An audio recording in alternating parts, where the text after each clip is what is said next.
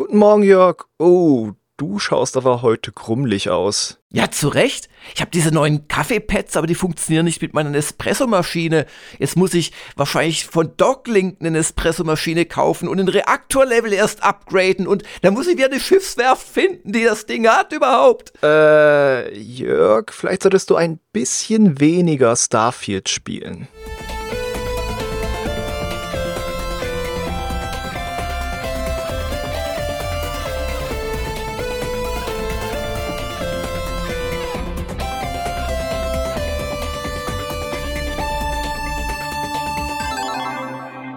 Einen wunderschönen guten Morgen, Hagen. Einen wunderschönen guten Morgen, Jörg.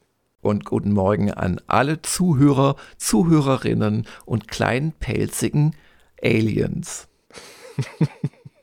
ja, was hast du denn gemacht am Wochenende, um dich von, ja, alle möglichen noch Gamescom, Starfield Guide und so weiter zu erholen ein wenig? Also zum einen habe ich äh, die Bequemlichkeit meines Sofas genossen und dann auch mal äh, lieber Sachen mich berieseln lassen. Also Spiele, dann muss man mal aktiv was dazu tun. Ich habe dann auch einfach gern mal äh, Serie geschaut und ah. zwar etwas, da hast du euch nicht so viel Berührungspunkte mit, äh, Bob's Burgers. Das klingt aber auf Anhieb äh, sehr verlockend.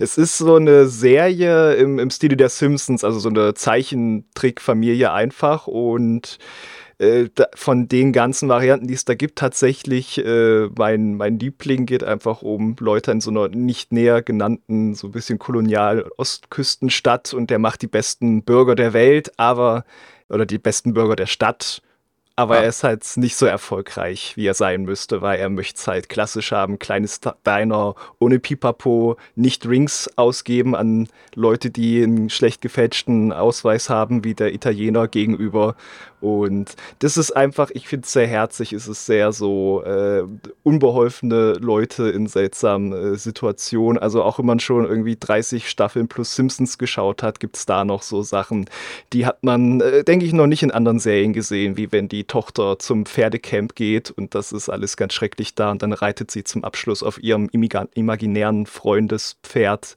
die Kür. Äh. okay.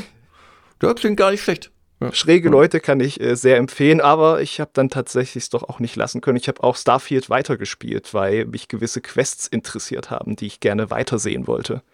Naja, und wir haben ja heute noch die große Wertungskonferenz vor uns und da muss mm. sich auch committen, gell? Und vielleicht noch den Meinungskasten jetzt mal endlich nachliefern. Der muss aber etwas länger werden, weil selbst wenn er nur ein Drittel des Textes von meinem hat, äh, ja, genau. Oder die Hälfte muss halb so lang sein wie ich, dann können wir diese zwei Drittel, ein Drittel Darstellung machen. Wenn nicht, wenn er, wenn er knapp wird, setzen wir ihn einfach so Vollbreite drüber. Geht auch.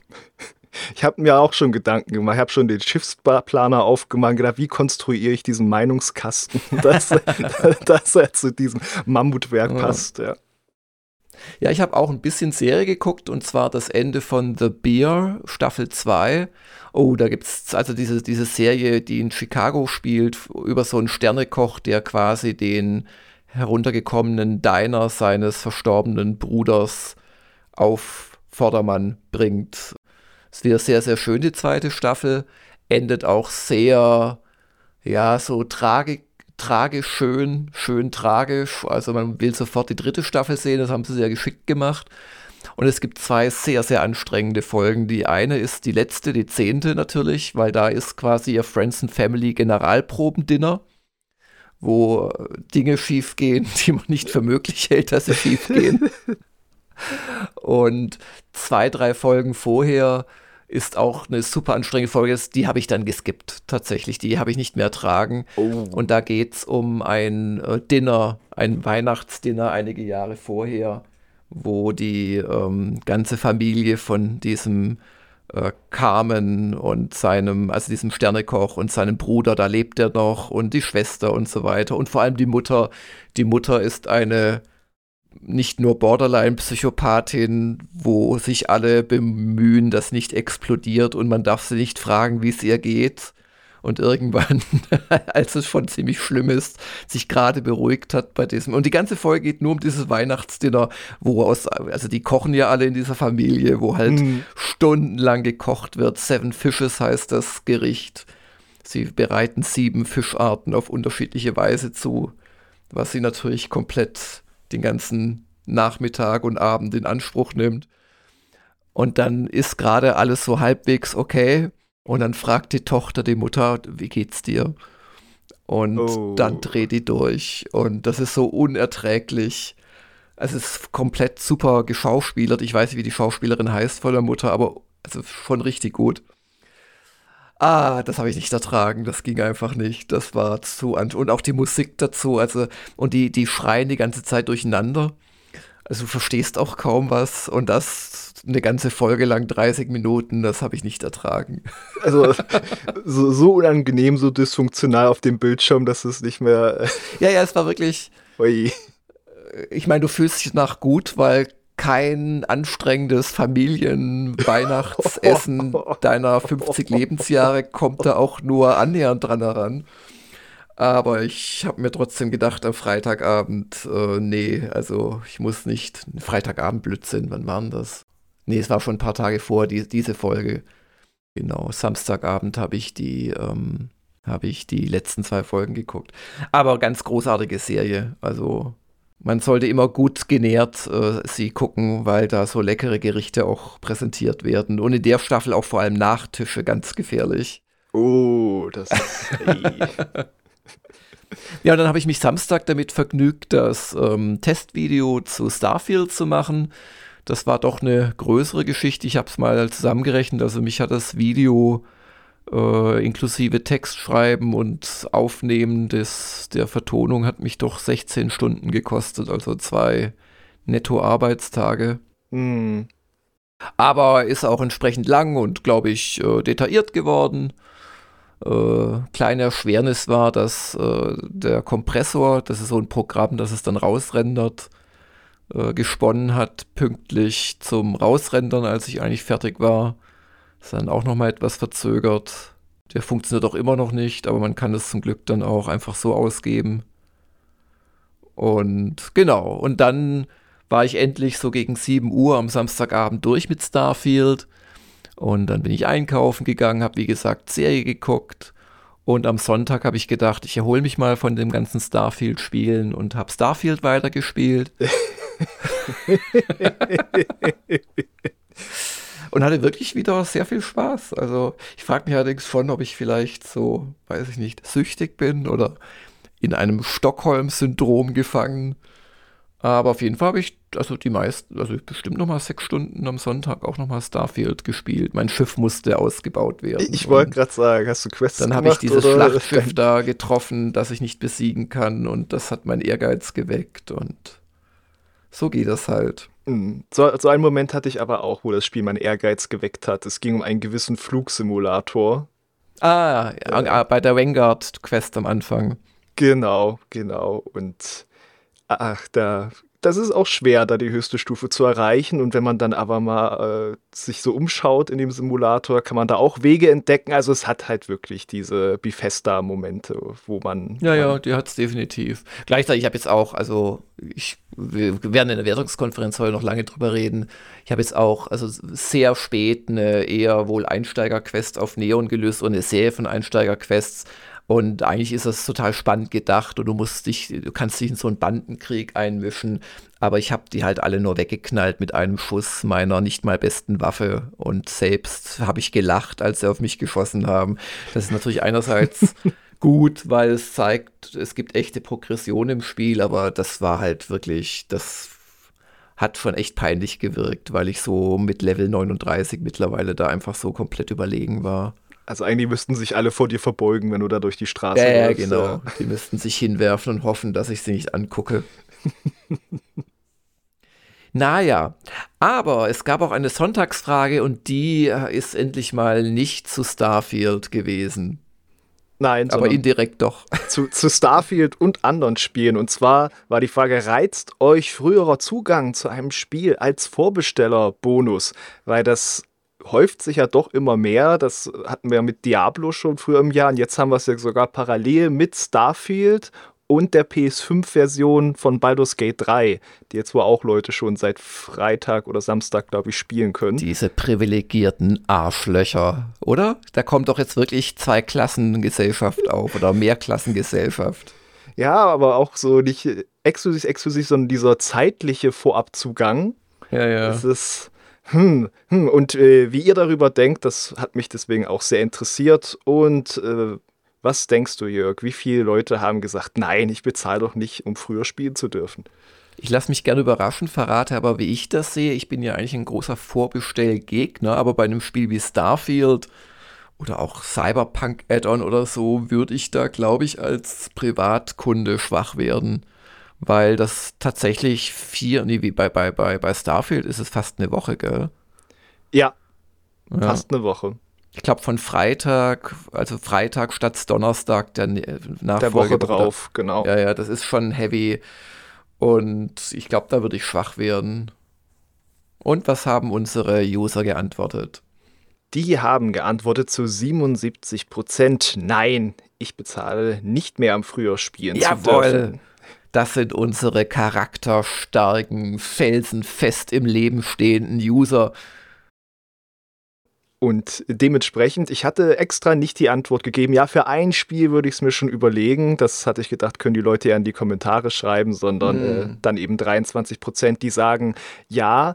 Und es ist ja aber auch dieses, wenn es Ach, ich weiß, ich finde es grundsätzlich einfach doof, dass man das dann so äh, da rausschneidet und früher gibt. Es ist ja auch wieder, dann muss es früher raus, dann hat es vielleicht wieder noch einen Patch, den es eigentlich noch bräuchte, den Day One Patch hm. und so. Ja.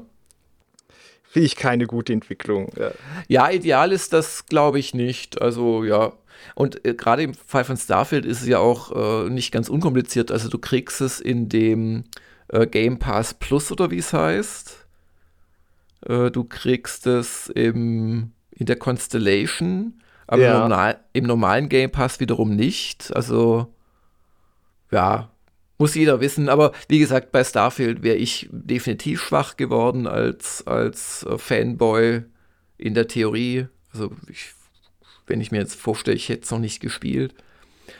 Und ich bin ja trotzdem ein Fanboy. Ich meine jetzt nur, wenn ich versuche, mich da als Konsument ehrlich einzuschätzen. Aber für ja. viele Sachen würde ich es nicht machen und es würde mich jedes Mal ärgern, wenn ich da nicht dabei wäre.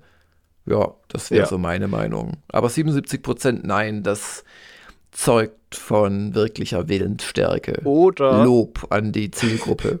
Also auf jeden Fall Lob an die Zielgruppe, sage ich nichts dagegen. Aber andererseits kann es ja auch sein, äh, warum zum Beispiel sagen, eine Woche vorher Zugang, wenn man gerade noch an einem anderen Spiel feststeckt, wie zum Beispiel Tears of the Kingdom oder Baldur's Gate. Und dann sagt man natürlich auch nein, wenn man weiß, okay, ich komme eh erst in einem Monat dazu oder so. Ja, ja, klar. Ja.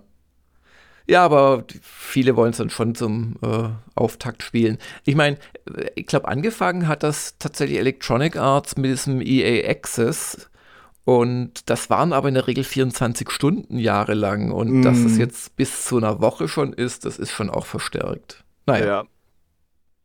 Aber wir haben das Wort Woche im Mund schon. Was machen wir denn diese Woche? Oh, diese Woche machen wir einiges. Du hast ja schon den Guide erwähnt. Da wird es ja sowohl von äh, dir weitere Ausführungen dazu geben, unter anderem Tipps zum Schiffsbau noch neue und zum New Game Plus. Das findet schon heute den Weg in den Guide und ich werde auch noch weitere Infos geben, zum Beispiel zu den Kräften im Spiel und auch hast du mir noch einen Tipp gegeben, so ein Feature, was du dir gern gewünscht hättest von dem Guide, nämlich wo kriegt man gewisse Schiffsteile her? also die Händler? besseren vor allem, weil was das Spiel wirklich gut macht, ist, dass es die Händler unterschiedlich ausstattet. Das gilt auch für die Schiffswerften und du kannst halt nicht überall alles bauen. Und ähm, also das, das Ares-Cockpit, das ist geil, weil es so breit ist und eine echt tolle Sicht erlaubt und so und auch bringt auch ihren, seinen eigenen Laderaum mit.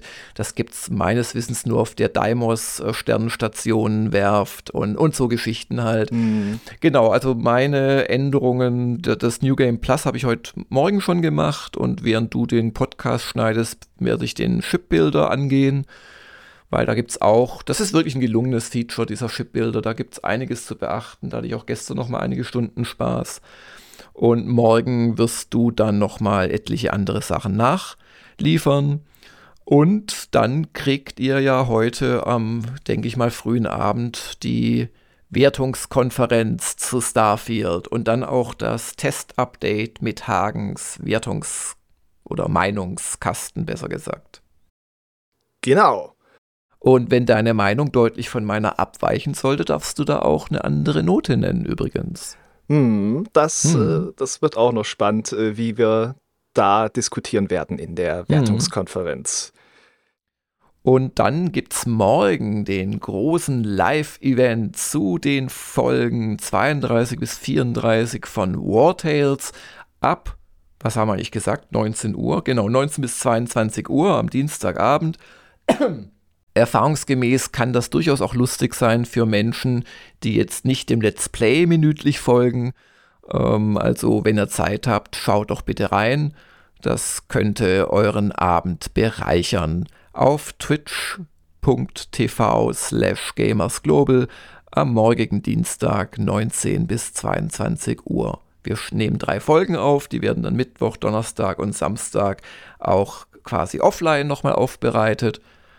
Und ich freue mich natürlich, möglichst viele von euch dazu sehen. Und nein, das ist übertragen gemeint, ihr müsst nicht die Webkamera einschalten. Ebenfalls morgen wird der Tom Schmitz einen Test bringen zu Cosmic Wheel Sisterhood. Das klingt spannend. Ich hoffe, das Spiel äh, wird seinem Namen gerecht. es ist ein spannendes Ding über eine äh, Hexe, die ans Ende der Galaxie verbannt wurde, weil sie einfach wahr gesagt hat und das den Leuten nicht gepasst hat, was sie wahr gesagt hat. Und das oh. ist von den Leuten, die The Red Strings Club gemacht haben. Dies war ja so eine Cyberpunk-Geschichte vorher. Genau, ein, ein Sitting-Simulator, ein Drinking-Simulator. Genau, diesmal ist es ein Karteleg- und äh, Dämonenbeschwör-Simulator. Und da habe ich auch wieder Vertrauen drin, dass die da eine schöne Geschichte erzählen. Und der Tom, der kannte es ja auch aus mit Red Strings Club und der hat da schöne Zeilen zugeschrieben zu dem Spiel. Dann äh, geht es am Mittwoch weiter mit den Fotos des Monats. Vielleicht, weil ich das einfach aufgezeichnet habe, was ich gestern so geleistet habe, kriegt ihr auch noch just ein Chipbilder-Video von mir, wo ihr so ein bisschen seht, äh, wie man das macht. Und ich ja, schauen wir mal. Wenn ich es mache, dann wird es auch einen kleinen Handlungsbogen noch haben, dass es nicht nur so ein reines Tippsvideo ist. Und, aber das verspreche ich mal noch nicht. Und ähm, dann geht es weiter am Donnerstag mit einem JRPG-Test The Sea of Stars von Michael Hengst. Der hat mir heute Morgen um vier, ich glaube, das darf ich sagen, geschrieben. Bis morgen Abend spiele ich es durch und bis Mittwoch kriegst du den Test und dann haben wir jetzt noch einen Tag draufgeschlagen zur Sicherheit und dann könnt ihr euch da auf einen Testtext freuen. Ja, schön, der Michael wieder ganz in seinem Element. Und am Freitag wird es einen Woschka geben und vielleicht sogar mit Stargast. Das wäre ein äh, Mitglied der Spieleindustrie, also ein Entwickler, der auch Gamers Global User ist und der uns was zu der Arbeit an einem AAA-Titel erzählen möchte. Und wenn das klappt diese Woche, machen wir das diese Woche. Ansonsten auch nächste Woche. Dann müsst ihr mit uns beiden Vorlieb nehmen. Ähm, aber ja, gucken wir mal. Ihr werdet es dann am Freitag spätestens hören. So oder so könnt ihr euch freuen. Und äh, wir haben schon die Fotos des Monats erwähnt. Ich werde mich heute Abend mit den Diamanten treffen per Skype, wie jeden Monat. Und ähm, ja, dann steht natürlich auch noch das Editorial an und das Platin-Update. Und das dürfte beides diese Woche kommen. Ich möchte es aber noch nicht versprechen, ähm, sondern nur sagen, dass es vermutlich kommen wird bis Ende der Woche. Ah, das ist doch ein schönes Programm. Genau, und äh, immer noch sehr Starfield geprägt, aber das ist einfach ein wichtiges Spiel. Ich habe da jetzt tatsächlich, also ich, ich zähle es die Privatstunden gestern nicht mit, obwohl ich die ja auch jetzt schon wieder für den Chipbilder dann im, im Guide auch nutzen werde, natürlich die Erfahrungen. Aber ich habe da 120 Stunden Roundabout gespielt. Ich glaube, es sind eher mehr. Also das ist quasi auch so eine Schätzung plus 10 Prozent, weil man ja auch äh, Spielstände lädt Ich habe mal durch, ein, durch meinen einzigen äh, Quest-Bug, den ich hatte, du hattest jetzt auch einen erlebt, dummerweise, mhm. ähm, habe ich anderthalb Stunden verloren, weil bei mir quasi das äh, Flieg wieder weg Shuttle nicht getriggert wurde. Das ging einfach nicht auf.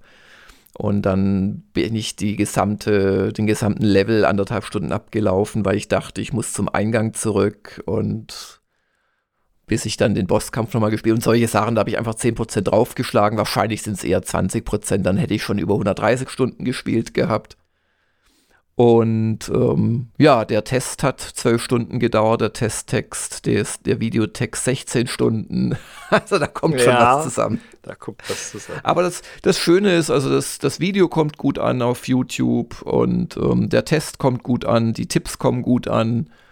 Also wenn es sich dann auch auszahlt, das ist natürlich schön. Und ich sage auch ganz ehrlich, also klar, ich hätte es vielleicht keine 120 Stunden spielen müssen, wahrscheinlich hätten es auch 100 getan aber ich wollte halt auf äh, natürliche Weise das Ende sehen. Und das hat dann mich auch äh, zu der Wertung quasi bestärkt. Statt halt doch zu sagen, na, es hat viele, viele Schwächen, das kann man nicht geben, aber also ich bin mir meiner Wertung doch sicher und bin aber umgekehrt auch froh, dass ich so lange gespielt habe und so viel gesehen habe, um das quasi trotz der ganz klaren Schwächen, die das Spiel hat. Ich habe es sehr umfangreich beschrieben. Ähm, so zu sehen, da hilft natürlich eine lange Spielzeit. Genau. Du ja. hast es ja auch sehr umfangreich beleuchtet. Da kann, weiß jeder, wo er steht, ob er mehr bei dir ist oder sagt, ach, das wird mich mehr stören, diese Schwächen. Ja. Vielleicht auch wie gewisse Anwesende in diesem Podcast, aber zur Wertungskonferenz kommen wir ja später noch. Und äh, mir fiel jetzt gerade auch erstmal auf durch das, äh, was wir allgemein, eigentlich haben wir gerade so eine galaktische Woche, ne? Starfield, Sea of hm. Stars und Cosmic Real Sisterhood. Wir ja, aber das Sisterhood ist ja jetzt eher ein Hexenspiel.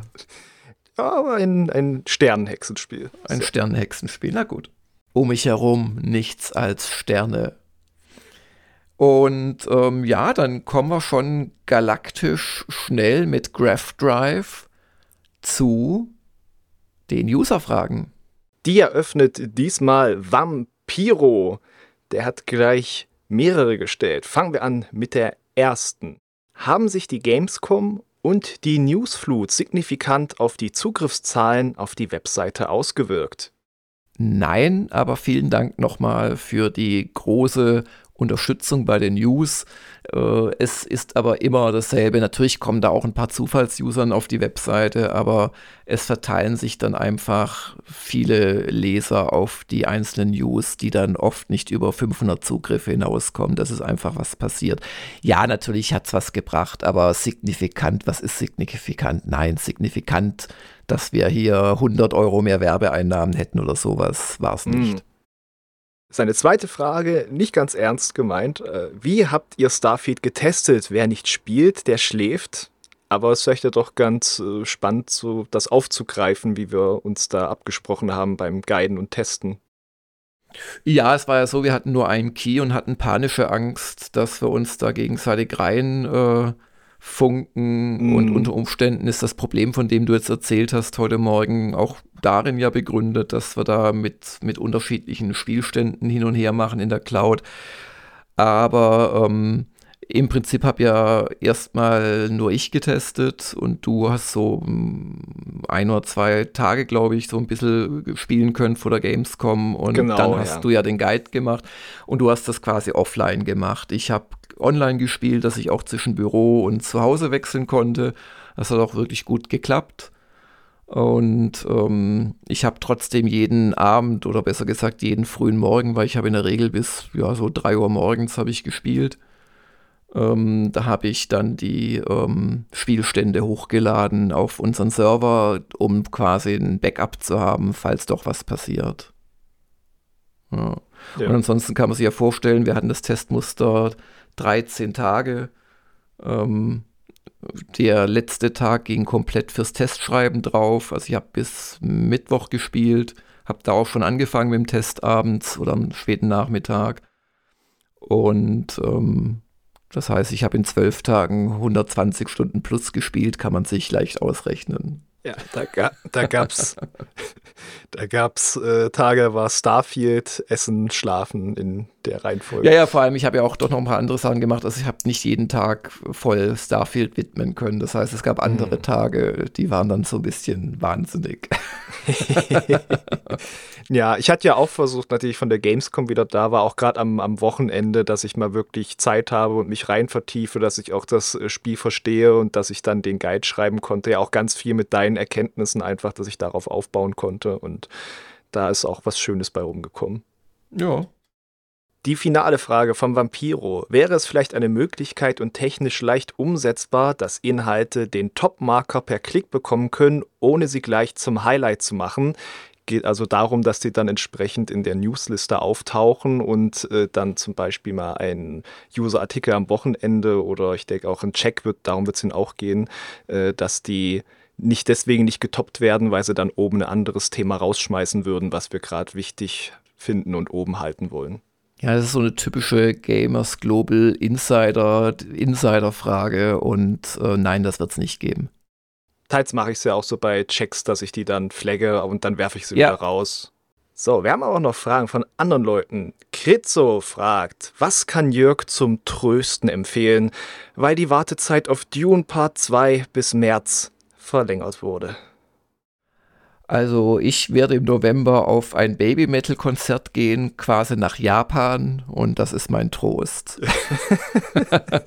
oh, ich bin ganz neidisch übrigens, der Stefan Freundorfer geht auf die Tokyo Game Show. Oh, und ich oh. nicht. ja, nee, sonst einfach, einfach nochmal den ersten Teil anschauen, den kann man noch mehr als einmal sehen. Oder die Bücher lesen. Ja, Floppy fragt, wie stehen die Chancen auf eine Spoiler-Funktion in den Kommentaren? Die könnte dann ähnlich der Ausklappfunktion für ignorierte User funktionieren. Die Chancen stehen äh, kurz- und mittelfristig bei null. Also das klingt immer so böse, ich weiß, aber diese ganzen neuen Features bringen uns nicht weiter. Was uns weiter brächte, wäre, dass wir Retro-Gamer weitermachen können und dafür eine Webseite haben. Ja, da sind halt die Prioritäten klar. Zuletzt haben wir John of Gaunt. Macht ihr einen Nachtest zu Baldur's Gate 3, insbesondere in puncto Performance und Gamepad-Steuerung? Äh, das musst du mir sagen, Hagen. Also die Performance wird schon verbessert mit den Patches, ist klar, aber es kommen ja auch immer noch mehr. Mit der Gamepad-Steuerung, ja, also, also, was ich mir eher vorstellen könnte, wäre, dass wir im Dezember nochmal ein, ähm, das ist der aktuelle Stand, Nachtest machen.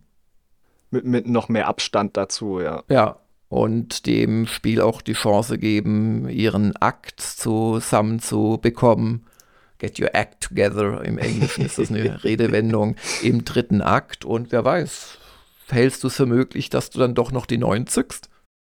Das wäre durchaus möglich, je nachdem, wie, wie gut sie dann die, die Sachen dann noch zusammennehmen, weil es ist ja wirklich ein sehr tolles Spiel, aber es ist, würde immer noch daran hängen, letzten Endes, ob sich der hm. dritte Akt immer noch in Teilen unfertig anfühlt. Und das ging ja auch ins Writing rein, teils einfach. Hm. So. Ja, du hast ja auch in, du bist ja immer noch fleißig am Kommentieren und ich lerne ja viel auch aus deinen Comments, dass irgendwo ein Eingang zu einer Villa auf der Stadtmauer ist, weil sie wohl irgendwie, keine Ahnung, einen Eingang gebraucht haben, der aber ja. irgendwie keinen Sinn macht und so die, die Villa wäre halt in einem Teil der Stadt, in dem man äh, halt nur für den Endkampf reinkommt und deswegen ah, haben sie da diese etwas, so diesen ja. Weg bemüht und ich glaube auch nicht, dass sie das jetzt im letzten Monat schnell schnell gemacht haben, dann wäre sähe der noch ganz anders aus. Ja, ja, aber es ist halt einfach irgendwie schnell, schnell. Ja, es, ja. es wirkt halt, als man merkt da ganz hart die Kompromisse, die sie irgendwann gemacht haben mm. in der mhm. Entwicklung, ja. Ja. Ja, und gleichzeitig, was du so erzählst, die vielen, vielen Handlungsoptionen. Ich meine, die hat Starfield versucht auch, dir verschiedene Handlungsoptionen zu geben. Also es gibt Missionen, da kannst du so auf drei, vier verschiedene Arten zum Ziel kommen. Aber das sind halt immer so, so missionstaktische Entscheidungen und außerhalb dieser Mission spielt das alles überhaupt gar keine Rolle. Also ich glaube schon, dass der Baldur's Gate 3 viel, viel, viel komplexer und, und ja, vielschichtiger ist aber muss einem halt auch gefallen, gell? es hat halt diesen Deus Ex-Charme da einfach, dass du da wirklich das Gefühl hast, das hängt alles zusammen und be beeinflusst sich so oder halt Spiele in dieser äh, Traditionslinie. Und jetzt sage ich dir was ganz Gemeines, wo die Verachtung der Welt auf mich herabprasseln wird. Ähm, ich finde es auch gar nicht so schlimm jetzt bei Starfield. Also ich, ich weiß, dass ich, also ich, es gibt schon auch Entscheidungen, da habe ich echt mit mir gerungen. Das hat dann aber eher so mit so einer langen Questreihe zu tun, wie du das auflöst und so. Da gibt es zwei Entscheidungen, die quasi bleibenden Effekt hinterlassen. Das wird dann auch am Ende im Finale quasi referenziert. Das, das finde ich okay, aber wenn ich bei Baldur's Gate ständig Angst haben muss, oh Gott, wenn ich jetzt eine Entscheidung treffe, so weißt du, der Sack, nee, eben nicht der Sack reißt, der Schmetterlingsflügelschlag, der ja. ungeahnte Konsequenzen down the line hat, das, das, das finde ich auch ein ganz klein bisschen stressig von der Vorstellung her. We ja. Weißt du, was ich meine? Ja, ich weiß, das hat bei mir auch teils dazu geführt, dass ich bestimmte Leute nicht, die ich zur Hilfe hätte rufen können im Kampf, das habe ich nicht gemacht, weil ich dachte, wenn die im Kampf sterben, dann sind die ja weg für immer. Das möchte ich ja nicht. Also so NPCs, die sich mit mir verbündet haben. Und irgendwann lerne ich auf die harte Tour, ach, bei denen gilt das dann nicht, die leben dann einfach trotzdem wieder hinterher. Mhm. Ja. Und eine Sache muss man vielleicht jetzt auch äh, sagen, dass das konnte ich am Anfang noch nicht abschätzen, ob ich da einfach noch nicht genug Dokumente oder so entdeckt habe. Also, aber die Geschichte, die geht teils auch ziemlich rein in gewisse Aspekte von dieser Dungeons und Dragons Lore und das Spiel, nach allem, was ich bis jetzt gesehen habe, das hält das irgendwie nicht so für nötig, dir viele Bücher oder irgendwie NPCs hinzustellen, die dich da mal ein bisschen mit ins Boot holen mit den mm. Gottheiten und den Existenzebenen, die es da gibt und so. Das ja könnte ich mir auch vorstellen, dass das eine eventuelle Definitive Edition, wie es die auch für Divinity OS 2 gab, dass die mhm. da auch auf der Ebene nicht den Gang in irgendein Wiki notwendig macht. Es gibt ja auch keine Ingame-Enzyklopädie oder sowas. Ja. Mhm. ja gut, aber wie gesagt, unter Umständen ist es ja echt eine lohnende Geschichte, sich im Dezember, wenn wir vielleicht ja ein bisschen Luft haben, dass du dir es da nochmal anschaust, wie ist denn der aktuelle Stand. Aber ja. andererseits, ob es da dann schon eine Definitive Edition geben wird, das ist fast ein bisschen früh, das wird wahrscheinlich länger nee. dauern. Da, also wenn es eine gäbe, wie im Stil von äh, Divinity, da wurde ja auch wirklich massiv am Spiel noch Sachen verändert. Ja, die kam erst weiter. ein Jahr oder anderthalb später, glaube ich, bei Divinity. Ja. Aber ja. wer weiß, vielleicht auch wenn du wenn du es dir über einen Jahreswechsel nochmal ansiehst, dann könnten wir uns da auch vielleicht nochmal hinsetzen und drüber reden, so zu zweit. Das mache ich, aber unter Umständen kommen ja auch ein paar Mods raus zu Starfield, oh, die ja, meine die größten Wahl, Kritikpunkte. Ja. Wobei, ich habe gestern mal geschaut, es gibt schon über 100 Mods für Starfield, aber das ist alles Kokolores. Das sind so äh, Re Reshading-Geschichten, weil natürlich jeder User dieser Welt viel besser weiß, wie die Farben auszusehen haben als die Entwickler. Das ist so das Allermeiste. Dann gibt es viele maschinelle Sprachübersetzungen und gibt es so eins, zwei, maximal drei Sinntragende, die ich aber noch mit Vorsicht genießen würde. Also die verändern dann den Shipbuilder und dann weiß ich nicht, ist dein Schiff nicht mehr kompatibel, sobald Bethesda wieder was ändert und so. Ah, Weil dann wieder ein Patch Aber, kommt, ja, ja, ja. Aber auch da haben wir uns vorgenommen, dass wir das beobachten und in einigen Wochen dann mal die besten Mods vorstellen. Weil es gibt ein paar, auf die ich persönlich echt warte und die auch gehen müssten. Also ich möchte einen Mod, wo ich Treibstoffverbrauch habe. Punkt. Das gehört für mich seit dem allerersten Elite, Mitte der 80er oder Ende der 80er gehört das für mich einfach dazu. Mhm. Also ich habe gespielt, glaube ich, 86 Elite auf dem C64. Und äh, ich möchte Planeten haben, wo ich gegrillt werde, wenn ich ohne perfekt dafür ausgestattete Kleidung quasi rausgehe. Das ist auch nicht so. Und ich möchte äh, bei, zumindest bei, bei Sternenstationen, es gibt eh nicht so viele und diesen größeren Raumschiffen, die es fest installiert gibt, da möchte ich nicht 100 Meter vor dem Raumschiff äh, anfangen, wenn ich reinspringe, sondern Kilometer vom Raumschiff entfernt, damit ich ein bisschen Flugspaß habe. Das mm. sind alles mhm. Sachen, ich glaube, die könnte ich machen, wenn mir jemand erklärt, wie es geht. Also das, das ist alles umsetzbar. Und viel mehr brauche ich erstmal gar nicht, aber die Änderungen wären mir echt sehr wichtig. Dann gibt es Änderungen schon, aber da schreiben die Leute auch dazu, oh Hilfe, also ich habe es nicht ausprobiert. Es ist so, ich habe das auch verifiziert, äh, du kannst nur vier ähm, Landepunkte, Landeplätze auf einem Planeten oder Mond oder was auch immer anlegen. Und der fünfte überschreibt dann einen der vorherigen. Und das lässt sich aber wohl ändern. Da gibt es eine Mod schon für. Die schreibt allerdings fälschlicherweise, es sei drei sei die Grundeinstellung. Es ist vier tatsächlich, zumindest auf dem PC.